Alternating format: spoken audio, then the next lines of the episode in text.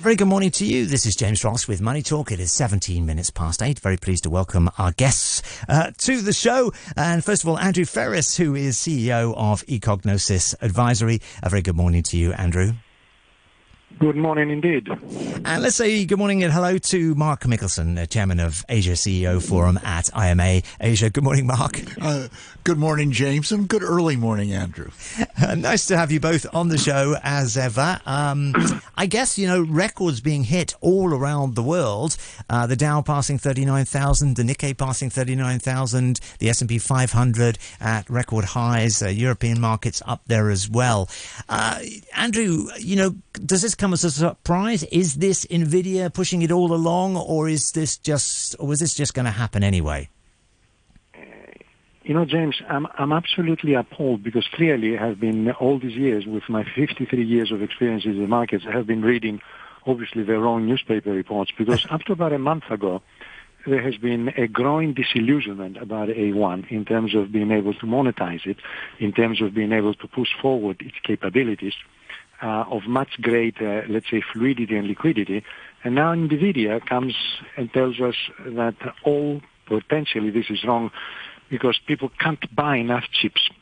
Well, you know, I, I really, I'm, I'm going to put the NVIDIA numbers on the side. I'm not saying for one moment they are wrong or, or not, or not correct. And I want to go back and really find out what the rest of the market is thinking mm. about AI. Mm. Because if it is thinking the way I thought it was thinking, then there is something wrong. If it is not thinking the way I was thinking, then it's something's wrong with me. I'm not, I'm not playing clever now and not giving you an answer. But uh, let's say this is not going to turn me around and say, hey, artificial intelligence is here to stay. You know, we're all going to die or all going to leave. Clearly, NVIDIA points the way and so on. No, not yet. Mark, what would you think? Is it AI that's driving the markets to these highs, or we, were we going to get there anyway? Well, we might have gotten there anyway, and I, I don't disagree with, with Andrew, but certainly AI is a is a force. I deal with with companies, and and and companies increasingly are using AI. You know, some employees and others see it as a threat.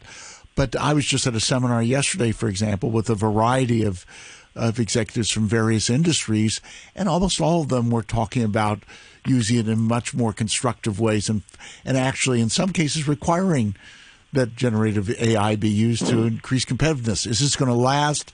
Are they going to run into trouble doing this?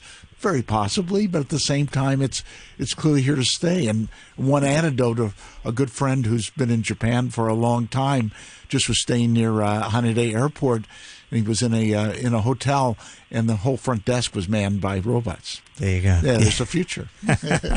Japan, perhaps not so far behind yeah, yeah. after all. But I suppose that you know the, the, the market in the US particularly does seem to be at a high at the moment for for various reasons. And uh, I guess the question is, you know, will that continue? Andrew, what, your thoughts on that? Will it continue for the rest of the year? Well, c- clearly, uh, the markets can make up their mind because on one hand, the Fed cannot be clearer. Hello, read my lips. We ain't no cutting. I repeat that slowly in bad English. We ain't no cutting yet. the markets simply turn to ignore that or they look very much forward to a cut when. Okay, so yes, the S&P is stuck to, to, you know, higher level than, than ever against the background where the economy is growing quite well and the Fed is saying inflation is not where we want it to be. You know, I'm going to side with the Fed, unfortunately. Mark? Yeah, no, I, I, I think that's right, and I want to mention the Japanese stock market as well. It's it's not you know they compare it to 1989. It's really quite different than it was in 1989. First of all, the Japanese equity market is quite quite a lot uh, less of a percentage of the world equity markets than it was before.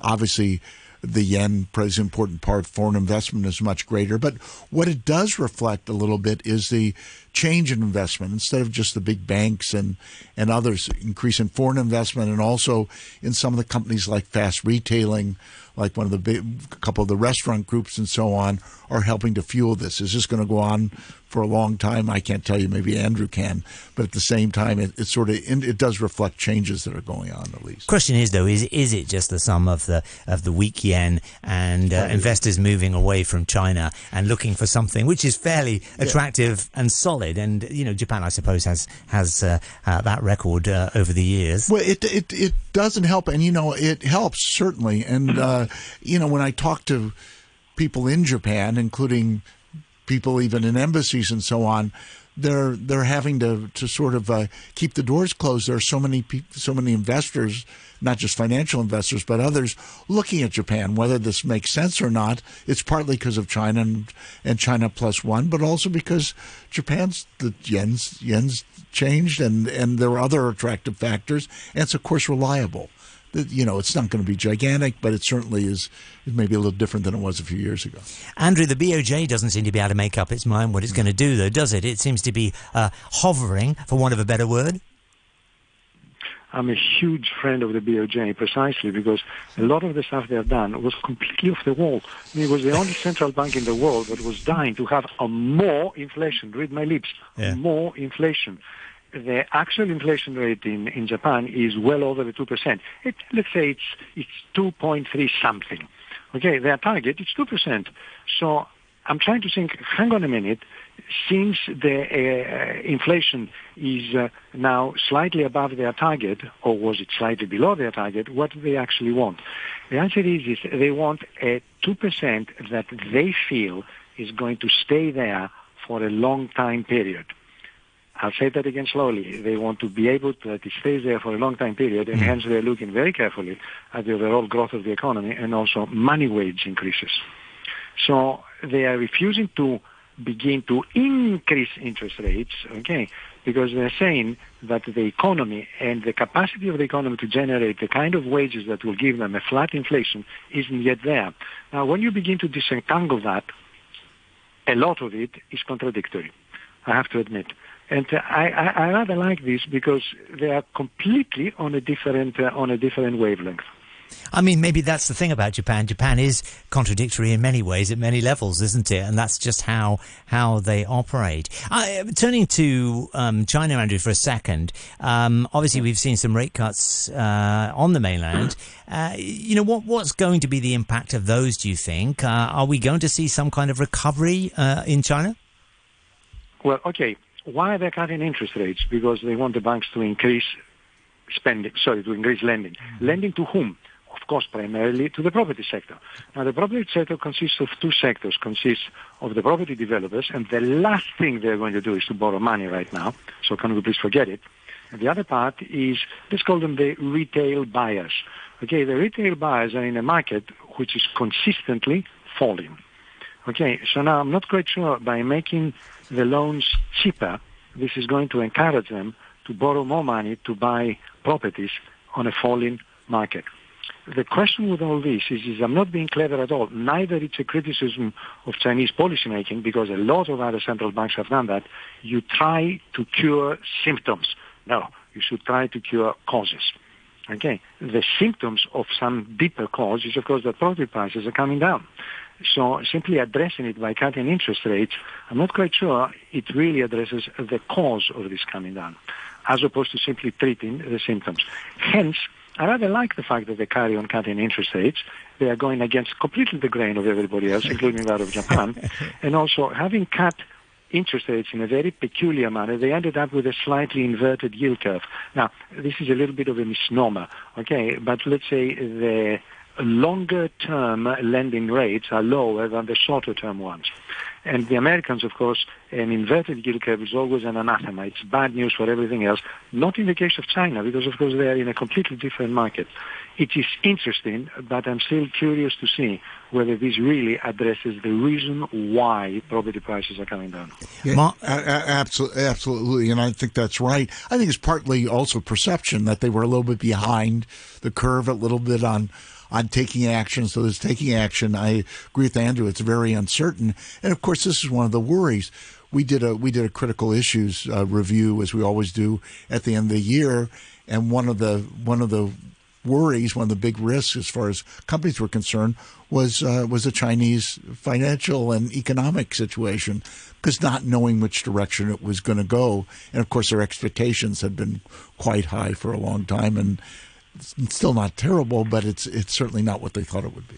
What about the impact on Hong Kong? How are you seeing that at the moment, Mark? Are we going to see any uh, light at the end of the tunnel for Hong Kong? Uh, I hope so, but at the same time, you, you know, it's been the the New Year holidays were a little disappointing, right? Mm. In the sense that we got we got visitors in, but they weren't spending as much. Uh, the economy isn't quite growing at at this pace, and you know, and and major institutions are dropping their forecasts, including the government. So you know, th- I'm not sure if we're going to see it. I, I, you know I hope we get some some relief, but I, I think it's still problematic going forward. Andrew, are you positive about Hong Kong at the moment? Well, actually, I'm not, but not because I decided I dislike Hong Kong. It's been my home no, for 37 no. years. It is because the, in, the interest rate policy of Hong Kong has already been decided by Mr. Powell. Yeah. You know, I stopped looking at the poor Hong Kong Monetary Authority because right. interest rates are not coming down in Hong Kong. My estimate is that the Fed will begin to cut interest rates June or July. So I'm afraid I have to wait for half a year to tell you, yes, things look better now, but in terms of interest rate, in terms of the property market, no, they don't. And this has nothing to do with Paul Chan, nothing to do with Mr. Lim, nothing to do with the administration of Hong Kong, that are quite limited within a range. I want to see now the budget, what the budget might have, because at least fiscal policy in Hong Kong is not necessarily predicated what the Fed is doing. And that's going to be quite interesting.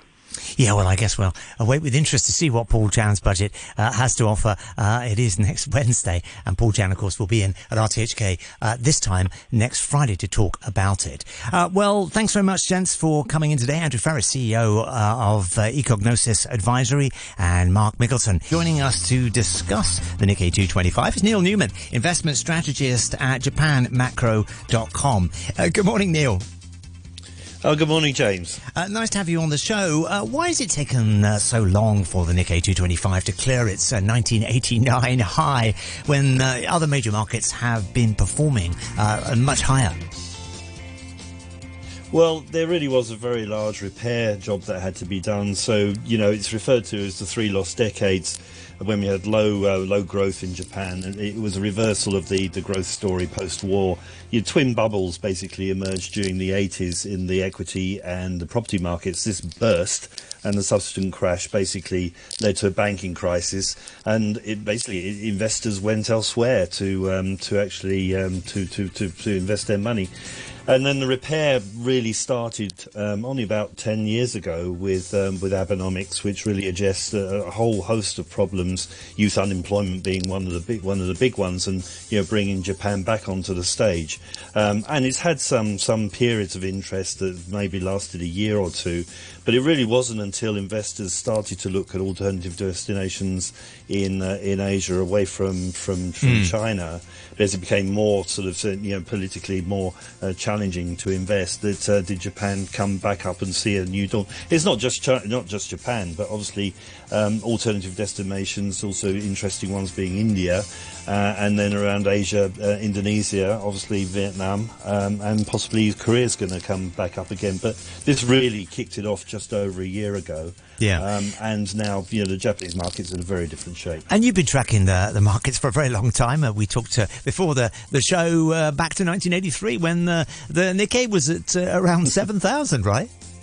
yeah, exactly. So it was around 8,000, 8, around that level when I kicked off my career. So I've seen it to go from 8,000 to 39,000 twice, with 2000, 2009 being the trough again. Um, so all the way up, all the way down, all the way up again. And now we need to work out how to navigate the uh, the next stage of the market. Is it? I mean, is it going to go up some more? Do you think? Uh, what is the trajectory? Uh, you know, do you think uh, there are more good things, or is it going to plateau?